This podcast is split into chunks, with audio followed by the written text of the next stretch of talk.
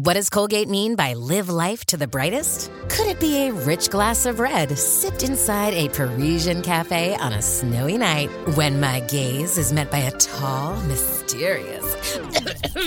I mean, brushing is directed with Colgate Optic White Pro Series toothpaste gives you a visibly whiter smile in just three days, so you can live life to the brightest and finish that glass without worrying about teeth stains. Colgate Optic White. Find it at all major retailers. This episode is brought to you by Shopify. Whether you're selling a little or a lot, Shopify helps you do your thing, however you cha-ching. From the launch your online shop stage, all the way to the we just hit a million orders stage. No matter what stage you're in, Shopify's there to help you grow. Sign up for a $1 per month trial period at shopify.com slash special offer, all lowercase. That's shopify.com slash special offer. Thank you.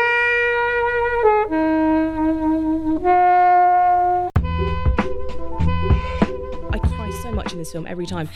when she's devastated, but also at the end with that proposal scene, when she just can't keep in the sobs and the elation. Every time I'm sobbing at that scene myself oh, yeah. at home. And I there are so few times where I cry because someone else is crying through happiness and joy. That doesn't happen very often, but it happens every single time. I don't like it when Emma Thompson cries. But she's been doing it, you know, like for years. In Love Actually, that's the Yeah. scene, That's- isn't it? That's the scene. That, That's the re- scene. that, that redeems Love Actually for me. yeah. that's the that's the only thing that redeems Love Actually for me. Is that So is that scene of her crying.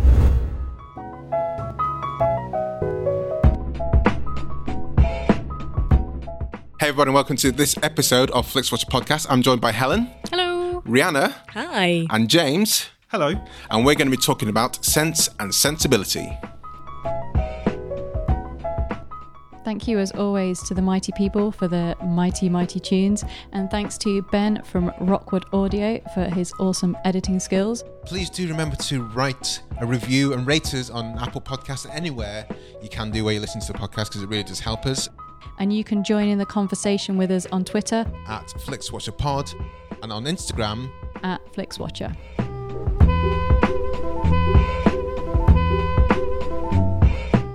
Hello, film fans. Joining FlixWatcher today, we have Rhianna and James. If you would like to say hello to our listeners and tell them a little bit about who you are and what you do, please. Uh, my name is Rhianna Dillon, and I'm a film critic. Uh, I work at the moment for BBC Six Music, um, but I used to work at Radio One. James, I, I discovered her. I do like to say this. I mean, it's it's not strictly true, but it's not that far from a lie. I don't think it is that far from my lie. Although I feel like if it had just been down to you, I definitely wouldn't have got the job because I was the most nervous when I was with you Yeah. in my little interview process, and I messed it up so badly. Maybe if we- that's what I was looking for. if we if we just gone on the basis of that, then we definitely wouldn't have gone through. So I'm always quite grateful that you uh, Could see beyond. didn't didn't completely mistakes. rule me out. Yeah, Yeah, this Was he like was he like a Simon Cowell esque figure, or it was, but he Louis saw but he saw, but he saw the diamond? Yeah, the Louis Walsh. Okay, the more benevolent. Yeah, or maybe Sharon Osbourne. I don't know. Um, yeah, because I worked. I was a film critic at Radio One Mm-hmm. before Rhianna, um, and then um, I got too old, and um, we needed a replacement, and so we sort of began a nationwide search. So yeah, how does that actually work then? Because James, I think you were my main BBC One film critic along. You used Yeah. to go on with Jo Whiley. yeah, you were Correct. mine as well. Yeah. Yeah. So you were my, and then does it just kind of the conveyor belt? Yes, it, yeah, that's pretty along, much yeah. what it happens. It's like the Doctor Who regeneration. um, so you were the Jodie Whittaker, and Yes, I, I and was the Peter Capaldi. And now we've gone uh, back to Yeah, I don't know where we are. a now. white, another white man who's older than me. Ali, Ali's been on us recently, actually. Yes. Yeah. So we've had a few uh, BBC. Yes, rad- you, you won't get. Kermode though. no, Was he radio? He was radio. One. Yes, I the took over from I took over from from Mark Kermode. Yeah. And that's why you're James the Boy King. the- Yeah, to this day, the upstart. which you know, I'm fine with that. If they want to still think of me as young, then I'm I'm happy. you are still. You have such a boyish face. compared, James. I suppose, compared to Simon Mayo and Mark Kermode, who are the two that call me that, then admittedly, I will always be younger than them. Um, so to them, I'm a boy. Just physics. Exactly. so we're talking today about Sense and Sensibility, which is your choice, Rhianna. Yes, I am so thrilled about this. I don't really often get to talk about um, old movies. Right. And the fact that I get to talk about an old film and also a Jane Austen adaptation is really exciting for me. So, well, tell us why you chose it and give us a, a synopsis in a minute or less. Uh, I chose this. Well, I mean, I love uh, a, a pretty much all Jane Austen adaptations. I'm a huge fan. Um, we were just talking, James and I, about how the fact that I did um, Jane Austen for my dissertation at uni. Wow. Um, while I, I think I just got the job at Radio One and then wrote my dissertation, which is why my dissertation was terrible. I'd pretty much given up with uni at that Don't need point. it anymore. Yeah. Um, but I, the, my love for Jane Austen um, still shines through. And I saw this film. I mean, it came out in '95, so I was only six, and I Did you see it at six years old? I didn't see it at six, but I had the VHS, and it was like the back to back with Remains of the Day, Right. another um, Emma Thompson and Anthony Hopkins film, and it was beautiful. I, I just fell in love with both of them um, from a really young age, and I didn't understand a lot of it, so it was really nice watching it again and again, and sort of remembering how I felt when I was little, Yeah. which bits um, I understood and loved, and which bits I now appreciate a lot more. So, Sense and Sensibility is about the Dashwood family, and they are reduced to poverty. I mean, that's still that's sort of inverted commas. They still retain like two servants um, after their father dies, and their half brother reneges on his promise to provide for them uh, with what he's inherited from their father. Uh, so it falls to the eldest, Eleanor, who is played by Emma Thompson, to take responsibility as the one with the most sense. But though you know their new circumstances are pretty difficult, the family um, find a lot of kindness and love. So there are a lot of ups and downs and broken hearts, and uh, a solidifying of their sisterly bond. There are three sisters: Eleanor, Marianne, and Margaret. And through the film, you fall in love with all of them. Nice. Helen, what were your thoughts? So um, I think this is probably quite a shared thing, but anyone who has had to do Jane Austen for any kind of kind of GCSE E or A level, you kind of get a bit of an allergic reaction. Um, Allergic? yeah, to the point where you're like, "Mm," going back to that sort of era. So I, I'd never seen this before, even though I, I'm pretty sure I did study the book, but I seem to have blocked most of it out of my mind.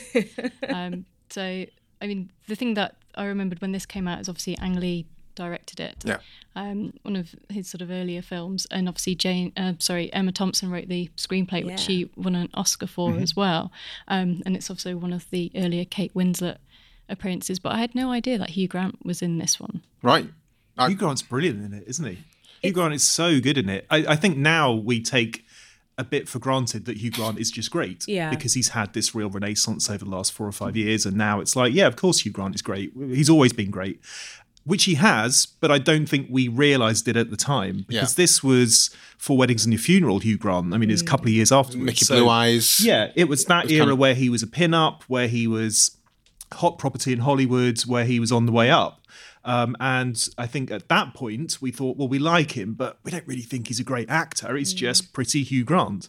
Um, now, looking back on it, first time I'd seen it since the mid '90s, I was just surprised by how good he is. He- he's really good in it. He's really funny. What I love about this is his and Emma Thompson's comic timing together. Mm. And weirdly, he's not in the film nearly as much as you think, uh, nearly as much as you think that the leading man, Edward Ferrars, should be, um, which surprised me watching it back again and really kind of focusing on him. But when he is, he sort of he lights up the room a little bit. He he just just have that has that sort of frisson with Emma Thompson, whether they're playing brother and sister in Love Actually or lovers in this. There's always this fantastic chemistry. Oh, there was another. Love Actually connection there because I was thinking Alan Rickman and El- Mm-hmm. Emma Thompson. Um, I, yeah, this this is the first time I've seen this, and I had always kind of had a prejudice against period drama. Um, I never read. I was never thought I was. I was more had to read more like Merchant of Venice at school than uh, than Jane Austen. So I don't know. I don't know whether I won or I lost on both. I mean, I did like Shakespeare and Austen. it is possible to do both. It is, yeah. My school just gave me one, I think. you got this, and then Hamlet, and then. Um, but yeah, I, I when you put when you picked it because we we kind of just say pick anything you want because Mm. that's it's kind of a selfish podcast in a way because I want to watch more films that are outside of the kind of general wheelhouse. Yeah. And I thought, well, let's do it. Let's have a go. And I genuinely really enjoyed it. Good. And I think one thing I was really surprised about was that it's Ang Lee directing it at a time when I'm sure his English wasn't that great. No. For a classic English literature literature um, adaptation, it just kind of didn't make any sense. And I, you know, this is a guy who does your kung fu films and he does uh, Incredible Hulk, but he also does Brokeback Mountain. So this is a guy who, who someone recognised that he's got this ability or this potential to do a lot of a wide range of films in, in, a, in a wide range of languages, which Yeah. a lot of um, and you've got the guys in Mexico, you've got Guillermo del Toro and stuff, but people a lot of times you don't cross over the languages that well. And especially for such an English film, yeah. it is a very English film, and I think that's where um, Emma Thompson comes into her own. Yeah. She she really updates uh, the novel. I think. So what's how does it kind of vary? Because that's one thing I was kind of thinking. I think one of the things that always puts me off with period adaptations.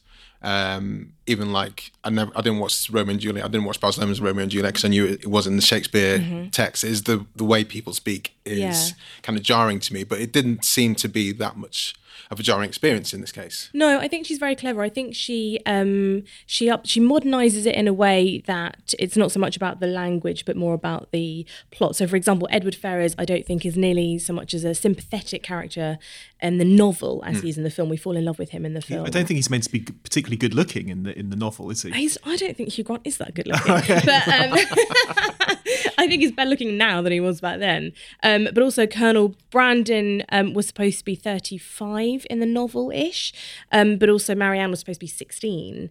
So who's Marianne? Sorry, I'm, I'm Sorry, Marianne is Kate Winslet. Right. Um, so the fact that so she's obviously much good. older. Eleanor is much older. Um, but Colonel Brandon, actually played by Alan Rickman. Alan Rickman was in his like mid. Uh, 40s Yeah. when he played Colonel Brandon. Um, but yet it doesn't feel so icky as a 16 year old and a 35 year old. So there are those little modernizations, I think. Which so how work. old's Marianne in this? It was I think what she's supposed to be like 20? Yeah, I mean, in, 19, in real life, I think Kate Winslet was 19 or 20, so Yeah. she's probably about about that age. Um, uh, the Ang- going back to the Ang Lee thing, um, he'd done a movie called The Wedding Banquet, which I think was the reason why he got this movie, uh, which was that still in Chinese language, though, wasn't yeah, it? yeah. Yeah. I mean, it's um, that was you know back home for him where he filmed that, but he came over to the UK to film this. I suppose be, they do have a similarity in that they're family dramas, um, comedies of manners, really. I suppose you call them. Um, and I think he does those best. You know, I'm much more impressed by Ang Lee when he does those kind of films than when he tries to be blockbuster Ang Lee. Um, when he does the intimate stuff, it, I I think it's much more interesting. And it probably worked out for the best that he didn't know the book. He wasn't um, concerned about the sort of national treasure status of Jane Austen. Um, I think there was even problems on set just in terms of communicating with people and and the the the atmosphere of making films in Taiwan is very different to the atmosphere of making films here. And so there there were definitely issues from what I can tell, having read read things about the movie, um, but not to the film's detriment. Actually, they helped they helped keep it fresh. They helped keep it sprightly. And it is so sprightly still, isn't it? It's so crisp. Even all these years later, what are we now, 24 years later? Um, it still feels, and actually, that, that's Jane Austen, really, isn't it? is, As much as. Emma Thompson. Yeah, you know, it absolutely There's is. a new version of, of Emma coming out soon. Yeah. um, and you know they're they're perennial. that you can you can almost make those stories, adapt those stories at any time, and they will always feel fresh and current. I absolutely agree. And I just want to ask you guys were you surprised at how funny it was? Did you find it funny? That's a no. Yeah, there were some funny moments in there. Um, the bit where they, uh, um, there's kind of the multiple displays of flowers, kind of th- those little moments. um, I mean, I'm I'm not the biggest period drama fan. What's if what's I'm the honest. what's the hang up? Because actually, both of you said that, didn't you? That Yeah. you- what's the hang up with period? Drama? But you, dramas? you, you're one of the main champions of me going to see Little Women. yeah, but and I I don't was like- really count that as period drama. Why not? though. It absolutely is, right? I don't know. But I think it's the com- the comparisons actually to Little Women are a, a, a key, I think, in this because the, it's the same producer, Amy Pascal, who's just been Oscar nominated for producing mm. Little Women, mm. was back in the day in a previous job the big champion of this film and the one who got this the green light. And she it got the green light because there had been a version of Little Women with Winona Ryder mm. In the mid 90s that had been very successful. So that had been successful. All of a sudden, studios go, ah, right, period dramas with women. Let's have some more of those. and so Sense and Sensibility got off the ground. So I think there are comparisons to Little Women. And I think Little Women, the current version that we have, the Greta Gerwig version, you know, in 25 years' time, we'll watch that and it will still feel fresh crisp, yeah. and crisp. There are definite similarities between the two. I thought it was. I thought it was really funny. I liked. Um, like I'm, I'm, I'm gonna. ask- I'm gonna. Well, I don't actually know her actor's name because she was the, the youngest Oh, character. Margaret. Yeah, Myriam Francois. I just Yeah. looked it up. She's yes. got an interesting story. has, hasn't she's got like she? multiple uh, degrees and PhDs and stuff. Now, She's she? now a, a, an Islamic academic and broadcaster. Yeah. I mean, she was always going to be an academic. Somewhere wasn't here in she? With London. Mar- Margaret, you know, Yeah. she's a force. She's a force of nature in the film. But I loved her, just her interactions at the start of the film, where she's in the she's in the tree house and she's pulling the ladder, uh, fighting with her mum, and then under the um, Under like, the un- table under with the her table, atlas. yeah, with Atlas. And this is where Hugh Grant comes in and has he has his kind of comic like timing beats. Yeah, it's brilliant. Like when Uh, he he just he could sort of she mules with like frustration, and he goes hmm to sort of Yeah, cover exactly. it. And it's like they're still making those sorts of jokes even now in films, but they, yeah, he's just very good at those beats. You're right. Yeah. was the original romantic comedy, isn't it? Really, Jane Austen, uh, her her stories, and I think those comparisons you briefly mentioned it, didn't you? That Hugh Grant and Alan Rickman and James Fleet as well. He was in Four Weddings, wasn't he? He's in Yeah. he's in this. Oh, hold on. Uh, the main man who I thought was hilarious every time was on screen was Hugh Grant. Every time Say that again? when Hugh Grant was on screen, I was Are you talking about laughs? yeah When you laugh, when I Yeah. laughed. Yeah. Yeah, yeah, yeah. yeah, yeah. Hugh- Hugh Grant's just dry delivery of everything. Oh, yeah. Yeah. looking at the newspaper. No, it wasn't. No, you mean Hugh Laurie? Hugh Laurie. That's Hugh a, yeah. Yeah. Sorry, You're I'm getting, I'm getting the Hughes mixed up. Was Yeah. it Hugh Jackman? No. no. Literally, look at my notes. I've just written Hugh Laurie. So, funny. funny. Yeah, you're right. Yeah. another one who's linked to Richard Curtis, Yeah. to alternative comedy, to um, uh, and I think those links are definitely there. Mm. That there there is a romantic comedy blueprint in Mm-hmm. Jane Austen that Richard Curtis has certainly drawn from. Um, and it was also, I mean, I remember watching it and seeing Emma Thompson, who herself had been sort of part of the alternative comedy boom. Well, she the was there. She was there with Hugh Laurie and, with Hugh Laurie, and Stephen, Fry. Fry. Yeah, and w- watching it, thinking, "Wow, this is Emma Thompson really grown up." It Yeah. felt like a, a real. I- I know she just won the the Oscar for Remains of the Day, but I think around that time, which was was that on the same VHS? Yeah, so it I was- think that's a good It that's a good um, double bill, isn't Isn't it? it great? And it's also for a little girl discovering remains Yeah, of the day classy. was um, a weird one. It, you know, Did you did you difficult record that yourself? Was that No, that was bought for me. I was. Hold on. There's a, there's a, there was an era where you used to buy a video and you used to get two films on Yeah. one, Yeah. and that I remember seeing this particular one quite a lot of times. But I used to have that because I Really used I used to you know obviously Christmas is as as we record this has just happened and it was my favorite thing to get like the longest version of a VHS and record like two at least two films and cram You them. could get you could three cram them Yeah, exactly. That was, uh, So that so that's when you said I had two in one. I was like, oh, you've you've, you've got Recorded you've that. recorded them both. No, and- I didn't have the, that that good. You had a taste, I Thompson double bill, I did. and and and it was her.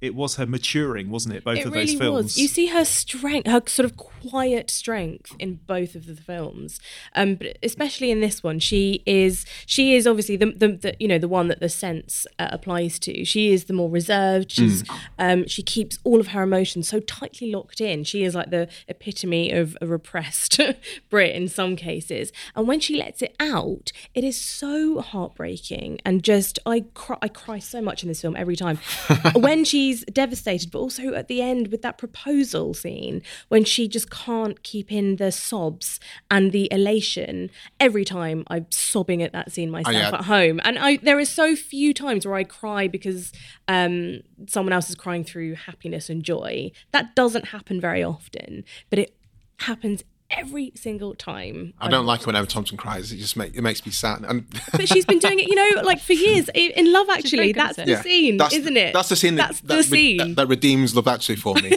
yeah. that's the that's the only thing that redeems Love Actually for me. Is that So is that scene of her crying? because she knows when to do it. She doesn't like Marianne is so emotional. Everything is close to the surface. She's always in tears. She's always um, on one extreme or the other. And and so when Emma Thompson, when Eleanor shows her emotion, it just means so much more. It resonates. I really, I really appreciated her Emma Thompson's performance in this much more than I did when I first watched it. I've only watched it twice. I watched it when it came out, and I watched it a few days ago. And I think the first time I watched it, because I'm the, the same age as Kate Winslet, uh, and she was sort of the hot thing of the Yeah. moment. I was totally focused on Kate Winslet. I thought this is a Kate Winslet movie. Right. Um, this time watching it, I thought this is an Emma Thompson Thompson, movie. yeah, it is. Um, and because you know I'm I'm older now, older than Emma Thompson is in the film. Um, but but she's the one that, that I kind of was drawn to. Although speaking of age, Tom Wilkinson, he's always been old. I know, hasn't he? He's a Mr. dying old Dashwood, man and I thought. I, I looked it up. I thought is that Tom Wilkinson because this was made a long time ago, and he can't have been old back then, pre Full Monty. Is that- he's always been old. there are certain people who just like, oh, this, they are the same. Like um, in Midnight Run, we had Joey Pants, uh, Joey Pants, Joey Pants. I can't remember his. Joe Pantoliano. Yeah, Joe Yeah. Pantoliano, and he was already bald at like 18 in that film. I was just like, did he ever get a break? Yeah. Um, Tom there are- Wilkinson, always old. Always old. Maggie Smith, always old as far. Always Yeah, old. yeah, Yeah. yeah. So Helen, you weren't so taken. Why were you so? I'm sensing some reservations from Helen, aren't you, Rhianna? there's Yeah, I not, there's hear not a lot of joy and excitement coming out. why why were you so keen to see Little Women versus not? Um, because to me, this is like period drama. Oh, this is actually period drama can be good kind of wheelhouse. So what was? Period drama is always good. yeah, I don't know. I, I, I, I think, like I say, I think I genuinely have been prejudiced against period dramas. There, there's cer- I, I think there's certainly an image of period drama as quite dry. And this is, I'm not saying this is true, but there, there- there's a prejudice against it as being a bit dry, a bit kind of crusty. It's for your parents or your grandparents. Um, and often this time of year, we're in January now, it's the kind of film that comes out for award season and blah, blah, blah. Um, but to me, uh, both Little Women in its new version and Sense and Sensibility are exact reasons why that's not true. Yeah. Because they tick the boxes in terms of, yes, they've got the costumes and they've got the scenery and all those things, but they have a sort of an energy to them that's really youthful and really modern. yeah, So go on. I'm intrigued. Um, I'm, I'm, I guess maybe it's the the Jane Austen school thing of Sure. having it rammed down your throat and so maybe Like the that. fact I didn't have Jane Austen. maybe. What about the other d- adaptations of Jane Austen films and, and TV series? So I, I don't think I've never seen the famous Pride and Prejudice one, Right, and Colin I've Firth, yeah. not seen the Keira Knightley one either. Right. So we've don't bother with that one. we've had in this uh, in this year pod we've had um, Love and Friendship. which I wasn't You're not keen that on. into, Yeah. And we've had uh, Pride and Prejudice and Zombies. but that's terrible. oh my goodness. Yeah. That does not count. yeah. and then I guess preference as well, isn't it? I'm much more at home watching a horror film than Yeah. I would be.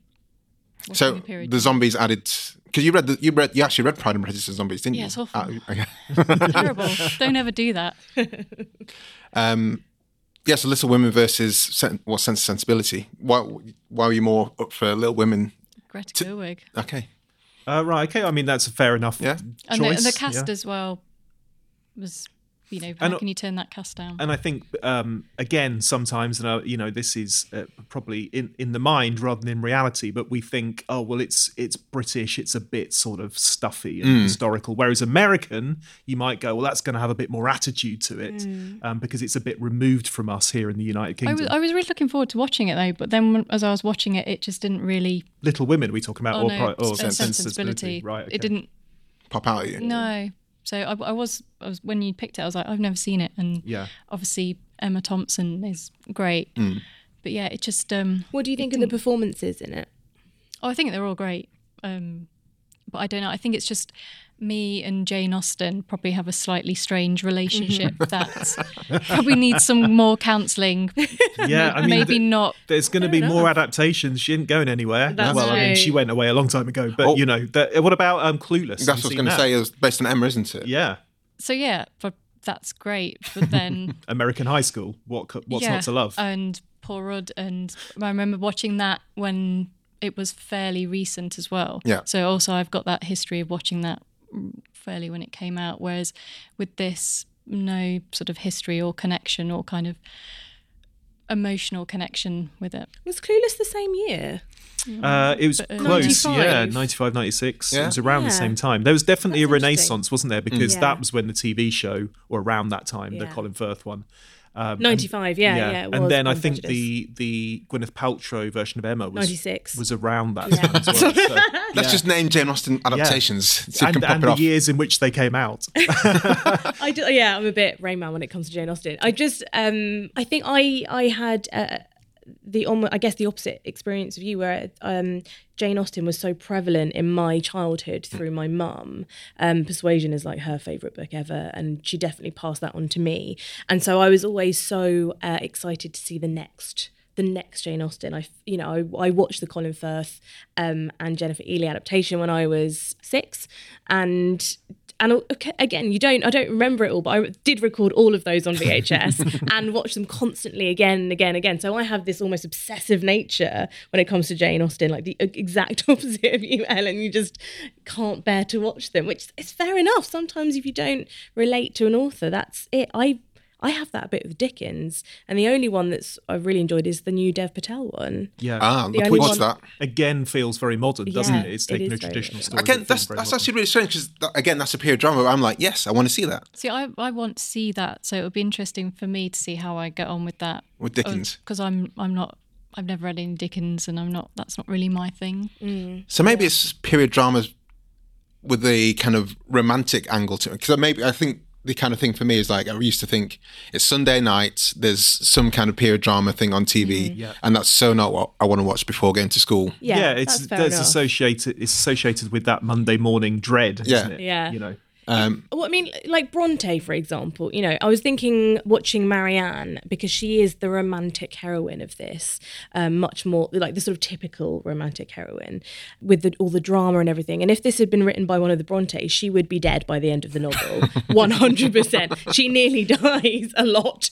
Um, she's always having to be rescued. Um, and I think that's where Jane Austen's kind of lightness and, and comedy comes into play a little bit more, that, that she manages to get her happy ending, whereas perhaps the, the Brontes had were going a bit more for They're a bit more dour. yeah Yeah, more up on those moors. should we? I mean, more mean, bleak.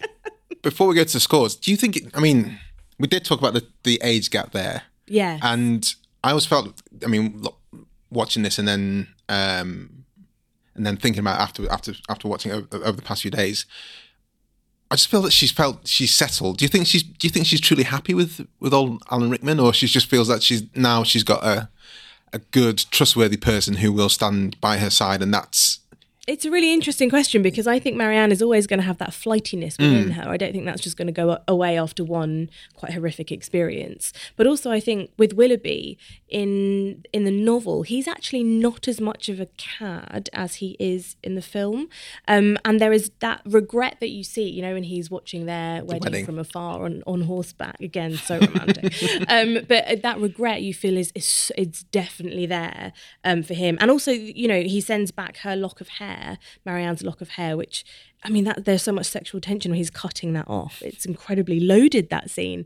Um, but then actually, you find out in the book that his fiance sends it back right. which changes everything. Like you just Willoughby loves her to the end, and um, and yet it's all it all comes down to money and inheritance. So, do you know how much that fifty thousand pounds is would be worth in today's money? Oh, God, I've got absolutely no idea. I Have you looked did- it up? I looked it up. It's four point two million pounds. Wow.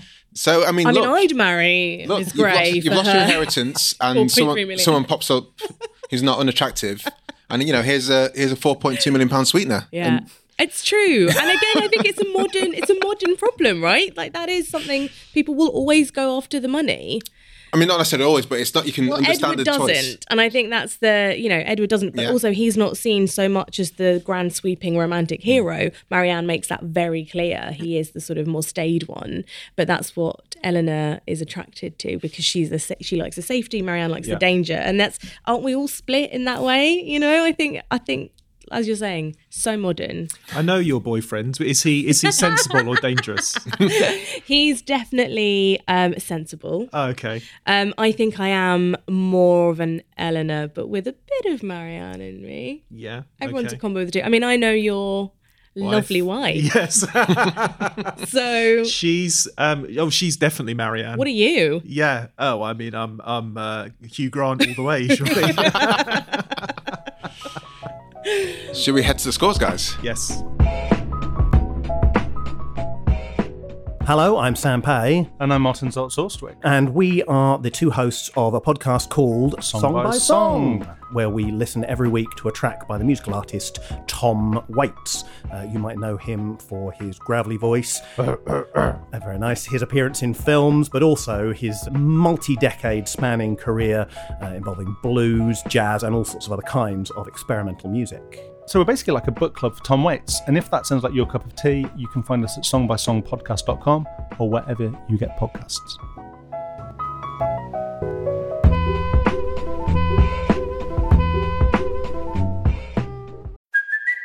It's Kaley Cuoco for Priceline. Ready to go to your happy place for a happy price? Well, why didn't you say so? Just download the Priceline app right now and save up to 60% on hotels. So, whether it's Cousin Kevin's Kazoo concert in Kansas City, go Kevin, or Becky's Bachelorette Bash in Bermuda, you never have to miss a trip ever again. So, download the Priceline app today. Your savings are waiting. Go to your happy place for a happy price. Go to your happy price, Priceline. Let's uh, head to the scores. Welcome to the uh, spreadsheet of dreams. All of our scores are out of five. You may have decimal places, and we'll start with you, Rhianna, with the recommendability score, please. I always find this quite funny because I'm I'm literally recommended, you know, you all to watch this. Sure. So five, hundred percent. I think everyone should see it. It's a brilliant example of how a period drama can be adapted successfully. But it's not uncommon for people to obviously bring a film to the table and also and also as soon as terrible. yeah, as soon really as sorry. as soon as we see them, they're like, I'm I'm so sorry. I'm so sorry. Yeah, I, regret instantly. Everything. Luckily, I don't have that with this. But that's it. I mean, the fir- one of the first things you said about this is is such an old film. This Mm-hmm. It's is one not that old, though.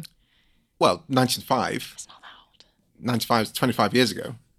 Uh, but yeah, it's an old film, and um, that's one of the good things about Netflix is that you can. It's easier ish if, it is, if it's in the catalogue to watch those films where you just it has patched, patched you by, or, or my prejudices at the time of being 15 years old. But I'm not going to watch that. Yeah. Clothes. No, it's, it's all about clothes and horses. I, I, I don't care. We don't talk about clothes in it. well, this is, you just get the perception because it's all about Yes. the Yeah, britches. Hundred Yeah. percent. um, James recommendability score. Uh, four. You can go to decimal places, by the way, if you Uh, want to. yeah, I'm going to stick with four. no, sure. Oh, yeah, no, absolutely. I'm, I'm, I'm very determined and convinced by that four. Yeah. Helen. Uh, I'm gonna go three point five. I think if if Jane Austen is your bag, then you will love this. Hmm. But um, I, I didn't get didn't get it didn't get what you got from it. You didn't get the feels, did you? No, and I really wanted to. I did go into it really open, and um, you know, having seen the cast and having you know, Ang Lee is someone I admire. It just didn't work for me. Do you think that cast, if you were to watch this, uh, if this was, I'm trying to, how do I phrase this? Back then, how big of a, of a draw was the cast? Because comparable to Little Women, because you T. Charles, Saoirse, um, or, um, They're still like the hot young things of the time, though, weren't they? yeah, I that's what. So it, to me, that seems like a, almost a, a comparable kind of level of. Yeah, I mean, I doesn't was a student, and uh, it was sort of deemed to be a student-worthy movie, Mm. um, which a lot of you could argue that a lot of traditional period dramas, the kind you don't like, wouldn't be. They'd be like, "Oh, that's for your granny." Yeah. But but you know, we were teenagers and we went to see. Did you it, have so- like a poster of Kate Kate Winslet in your room or anything? um, I didn't. I but they were definitely. It was definitely the time of my female friends having posters of Hugh Grant. okay. You know, Right. so it, it was it was it was a film with pin-ups. In Yeah. it, you know. I mean, in Little Women, I think Florence Pugh is my pin-up. yeah, and One Ti- hundred percent. Timothée Chalamet's a T. pin-up. Charles. Yeah. Yeah, T. Charles is going to be Florence. play. He's going to. He's got a place in London soon at the He has. New It's all sold out. Is it It's sold gone. out. Okay, fine. yeah, there's interesting we say about that because I think about this time, all I was probably interested in was Keanu Reeves. Right. So Oh. a different angle on Yeah. uh, on who was what kind of films he was making at that time. So this was Point Breakish time, and Bill and Ted. Well, later than that. This would have been his Speed. bad film Speed, Speed, okay. and uh, Bram Stoker's Dracula. Uh, okay, okay. That's period. It is, but, But it's it's Keanu also Reeves. got Gary Oldman in it as well. shit. yeah. We can soon be married. I believe is one of Keanu's catchphrases or, or sentences in that film, Dracula. Not his finest performance. Does he have any fine performance? he does do. He does do. Have you seen Parenthood? It's got He's a great great monologue. No. It's got a great monologue in Parenthood. Has he? It's a great film. Does he get that. through it? Um, so I'm going to go for a 4.5 here. Excellent. I'm going to uh, give it a little boost because I'm going to try and override my previous prejudices. Um, I can't say that word. my previous misconceptions. There you go.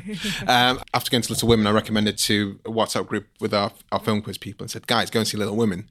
And one of the guys was like, no, it's period drama. I was like, dude, sort your head out. Go and see it. I mean that It you can't get away with that these days. That's that's not something you should be saying, no, is it? I agree.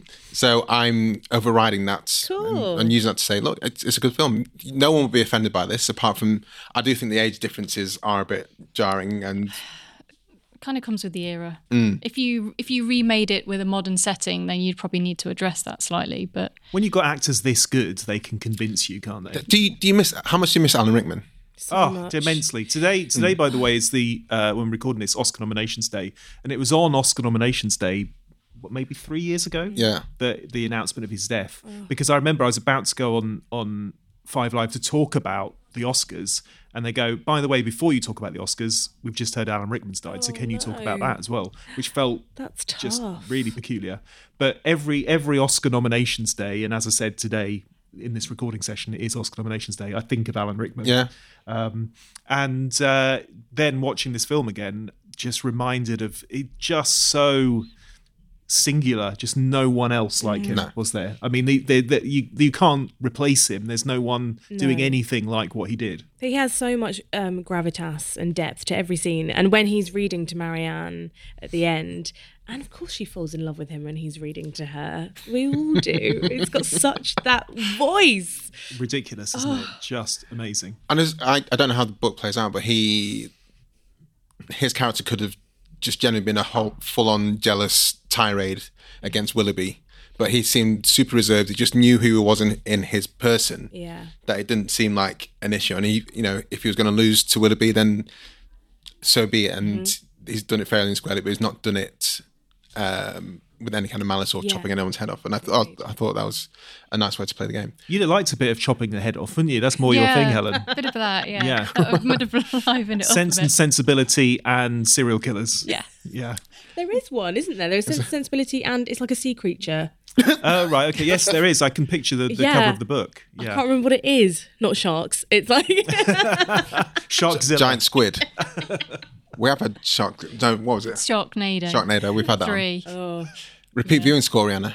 um I mean, I've seen this I can't tell you how many times. Hundreds. So and you will continue to see it. I will. Sure. Absolutely. Five.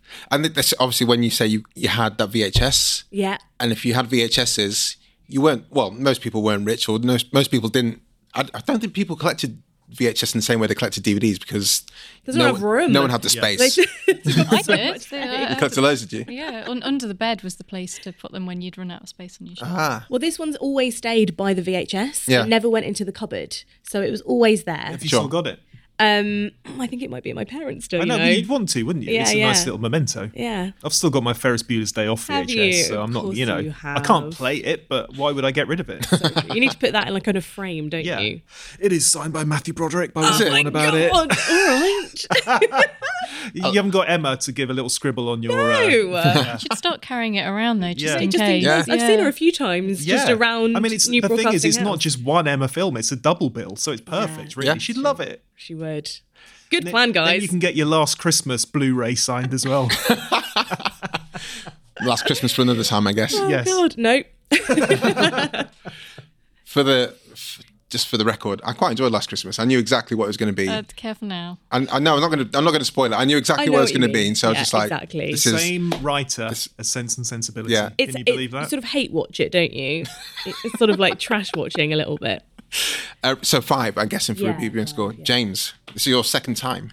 Yeah, uh, second time. Um, I'm going to go for another four. Um, I I think perhaps uh, there's a slight essence of not the story dating because I think Jane Austen is timeless, but perhaps just some of the the I guess the filmmaking techniques, um, which after 25 years I don't think is is a particular problem. But I, the reason why I do think people should watch it again is that there are subtleties in it, and it's something that you know does uh, deserve multiple viewings. You'll be rewarded with multiple viewings Yeah. because if you have a performance like that from Alan Rickman, y- you don't get it all the first time round. You pick up on little things.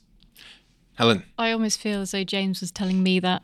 that I should watch it. I was trying to look at the ceiling, but really, yes, it was totally aimed at you, Helen. Come on. come on, he finishes. Uh, okay, so on that, I'm going to go for 2.5 down the middle. I, I will give it another go. Not immediately, Hmm. but um, No, you won't. I mean, if you don't, if you don't like a film, I don't ever see the point in seeing it again. If I'm honest.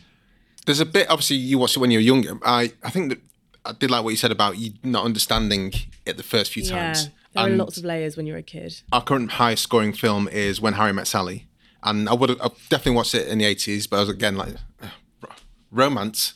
Um, but then, as you're watching more, you, and as you get older, you get more and more out of it. And, and the most recent rewatch was like, oh, this is a Stone Cold classic. This is absolutely like Yeah. the best thing. Uh, The, the, the conversations are there. Everything is just like on point. And I think sometimes you should watch it again, a a film again, to get those nuances that you were kind of yeah, were not and- susceptible and, to. You know, when Harry met Sally, if you didn't like it the first time round, there's been 30 odd years of critical appraisal with everybody saying it's brilliant.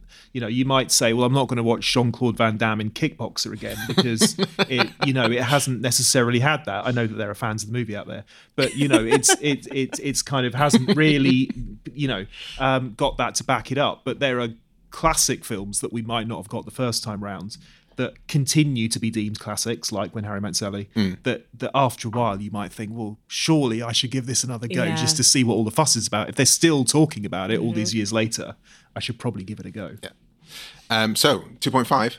I'm gonna I'm gonna two point five again. It, as much as I did like it this time, I don't think it's going to be um a frequent rewatch for me. th- this one, this is the only film version of this of Sense Sensibility, isn't it?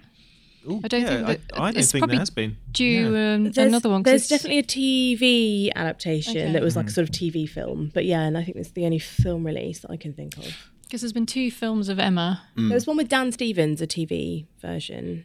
Does it need to be a film? Right. I mean, the, you said the filming techniques. The the techniques were not dated, but they you can tell you can tell. Yeah, film. and, and just it's the it's sometimes just the quality of the visuals. Yeah. You know, um, that just happens with films of Yeah. a certain age. I mean, um, does there need to be a new version? Well, I don't think there needs to be a new version because this version is terrible. But I'm always happy to see new versions of great stories just to see what people do with it. Little Women has been done umpteen times, but there's still room for a new version, and it doesn't mean that the Emma Thompson version is going to be defunct. You know, that will still exist. If there's a newer version, Yeah, I mean, Wh- I- whether a new version is good or bad, you know, there will always be this classic Yeah. Emma Thompson version. I think I loved Little Women so much because I wasn't attached to the 94 version Right. with Winona Ryder. Maybe seen it once or twice, but didn't, uh, wouldn't, you know, had no interest really in rewatching that. So this feels like my Little Women Yeah. in the same way that that felt like my sense of sensibility. So if there's a new one, I think, like with the new Emma, I'm like, well, it's not my Emma. so Gwyneth is your Emma, is she? Gwyneth is my Emma, Right, okay. not Anya Taylor Joy. Definitely not the bloke who's playing Mr. Knightley. Johnny, what's his? I, I don't. Oh, Johnny Uh, Flynn. Yeah, Right. Yeah. absolutely not. So Not you've already Johnny made Flynn. your decision. By the way, Rhianna hasn't seen this film. yeah. she's already made up her mind about it. Yes, but I don't fancy Mr. Knightley, therefore not my Emma. but yeah, I think it's one for every generation, right? Uh, sure. Uh, small screen score. Um, I think Has anyone actually seen? I've has never- anyone seen this on the big screen in this no. room? Yeah, I saw You it saw on it, screen. yeah. But again, it was 25 years ago. Sure. I don't, you know, I was a teenager. I don't particularly recall. Well, apart from loving it, so I guess that means it had an impact. And I think I probably loved it more on the big screen than I did watching it um, on the Netflix app the other night. Sure. So um, you haven't, you're not coming to me yet, but Yes. I'll, uh, I, well, I'll give you I- the score I- in a second. I think there are so many beautiful sort of the, the scenery is gorgeous. We haven't really talked about that, but just like the sweeping English countryside will always look much better on a big screen. Um, I think for that probably a four. James. Yeah, I mean, I think, uh, especially if you're going into it cold, if you haven't seen it before, um, there are you, you might have some issues with it. Like I said, just for the age of the film, um, and I think seeing on the big screen is going to be more of an immersive experience than seeing it at home on the telly. Um, so uh, I'll go for three. I would recommend seeing it on as big a big screen screen. as possible. Helen. Um, I'm going to go different. I'm going to go five. I think just because Helen, you have thrown us now. We don't know where you're It's like, going it doesn't with this. matter if you watch it on a big screen; it's still going to be shit. no, I, I think I, I, it's just like brain association that um, these things kind of work on on the screen. Yeah. Like you said, it's the Sunday night period drama on the on the TV thing. I think I think it's it's fine on a TV screen. Yeah, I'm going to go for five as well. I, like James said, the I don't think it looks. It doesn't look like a modern film in any way, shape, or form. But there's there's some older films that looks still astonishing, and I don't think this is it. Um, the English countryside looks great in it, but I don't think it just it doesn't pop for me. Yeah. Uh, so I, I'm super. I think I'm super happy just watching it uh, at home uh, with headphones on if possible. Just for Alan Rickman's voice, into your soul. engagement score. Um, I mean, I'm always so engaged watching this. I think if I was watching it with my friends now who maybe hadn't seen it, I reckon they'd be on their phones a little bit. Sure. Um, and I was trying to get Would my you slap it out of the hands? Yeah, probably. I'd definitely give them an elbow in the ribs, which was what I was trying to do with my boyfriend. I was like, "Come and watch this with me," um, and he was just on his phone the whole way through. So I don't.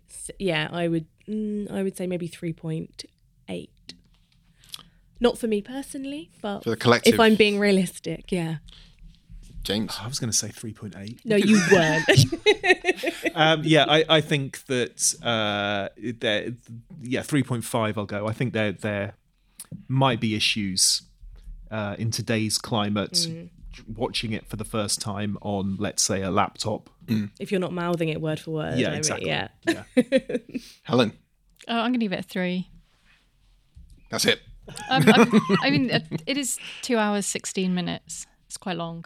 Yeah, I didn't realize. views, I didn't realize how long it was actually. Even after I'd seen it, I was didn't realize how long it was until I looked it up today. And I was like, oh my god, it's 136 minutes. That's insane. But that's isn't. I think that's part of the course for a, for a period drama. And I think that was one of the reasons I was actually looking forward to seeing Love and Friendship because that's like a ninety-minute mark type film. Yeah, and so I was like, but okay, also feels quite shallow as well. I think compared Love and Friendship, of- yeah, yeah. compared to some of the others, I think you can tell the difference. I'm going to go for four here. Um, I watched this on an iPad on my iPad. Um, 'cause I was on a train Mm-hmm. going home, uh, going back to visit parents and friends in Manchester, and it stopped like with like 30 minutes to go, and I was like. I need to get back and I need to like Oh, that's watch the really end of it. So I, that that said to me like I, I needed to. Where was that? Was that like just before Marianne gets this was at the point where um, Emma Thompson's character, um, Elinor, Elinor, yeah, um, is telling Hugh Grant's character, yep, Edward, Edward, that um, that Colonel Brandon. has um, set aside a farm for him Oh, yes. if he wants to get if he wants to A get married. parish. To, yeah, a parish, Yeah, yeah, a parish for him. Mm-hmm. Um, so it's just when Elinor was there, Mm-hmm. Hugh Grant's about to walk in, and I just thought, let's stop here. Okay. And I knew there's going to be something going on at that point. That was like, I need to. I was really kind of excited, but I also kind of knew that I knew what was going to happen. That it wasn't going to be his. It was going to be his brother that got married to. Um, Oh, really? Yeah, I was You just like, I just, uh, yeah, I kind of guessed. Uh, and when he, when the the servant that they like like you said they rightly they have retained the services of two servants still. Yeah. Um, when he said, yeah, he's got he's got married to uh, um, a parish. I can't remember parish. Lucy Steele. Yeah. And I thought, well, yeah, it's the it's the other one that we met in yeah, the in Robert. the, in the party. Who, Robert Ferrers, who is, I feel so sorry for that actor because he's sort of revealed as being one of the ugliest men of the time, Yeah. isn't he? Like everybody's faces fall, everyone so- looks so, so dark, devastated, it? and it was just like this poor guy is supposed to be literally repulses everyone around him, and yet they're still drawn to him because of the money. yeah. Was he the guy that played? Was he in Maid Marian and His Merry Men, the TV show? Was he Maid Marian? No, was he in the TV show Maid Marian and His Oh. Merry, and, and Her Merry. Men? I've never seen it. I'll come back to you on that. IMDb it. Yeah, so I'm going to go for four. Um, and that gives us an overall score of 3.89, Just just not quite reaching the, the four there. It was Sense and Sensibility and Sea Monsters. And Sea Oh, Monsters. did I say sea monsters? Well, I think I you said said sea something like that. Yeah, yeah. so that's that's the that's the book, Helen, for you. That's the one for you. Yeah. yeah. Yay. That's, the, into that's the version Jane Austen would have wanted.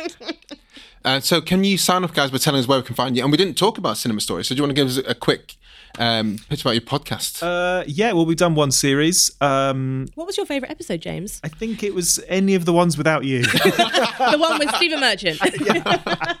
Rhianna does appear um, in, in one of the episodes. So it's people talking about their three favorite cinemas, Yeah. um, why they love them. It could be you know one from the past. I think definitely with you, it was sort of a childhood one, wasn't it? yeah, well, You just know, like the Odeon. yeah, and then growing ma- you know so a lot of people have chosen ones that they only made, went to once, perhaps you know on holiday or uh, traveling or something, and then you know the one you go to every week in your adult life. There's lots of different stories. I, I think that's why we wanted the stories words in in the titles because you know it's not just yes it's the Odeon in wherever you have not- yeah, it's the you have one. anecdotes associated with those with those cinemas you have um links to them It's a really lovely podcast, yeah. actually. I Oh, just like you. chip in and say, Um, yeah. You know, and so yeah, that's that. We did one series that's still available. We're going to do another series, um, and it's if you like movies and going to the cinema, it's celebrating that whole thing. Fantastic.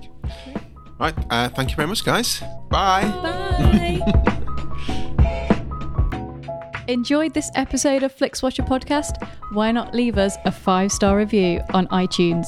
You can also follow us at FlixWatcherPod on Twitter and we're at FlixWatcher on Instagram. Thanks as always to the mighty people for their mighty, mighty tunes, and Ben from Rokkwood Audio for his awesome editing skills. If you're looking to get your podcast edited as sweet as this, get in touch with Ben, and that's Rokkwood, R O K K Wood Audio. Tell him Flixwatcher sent you.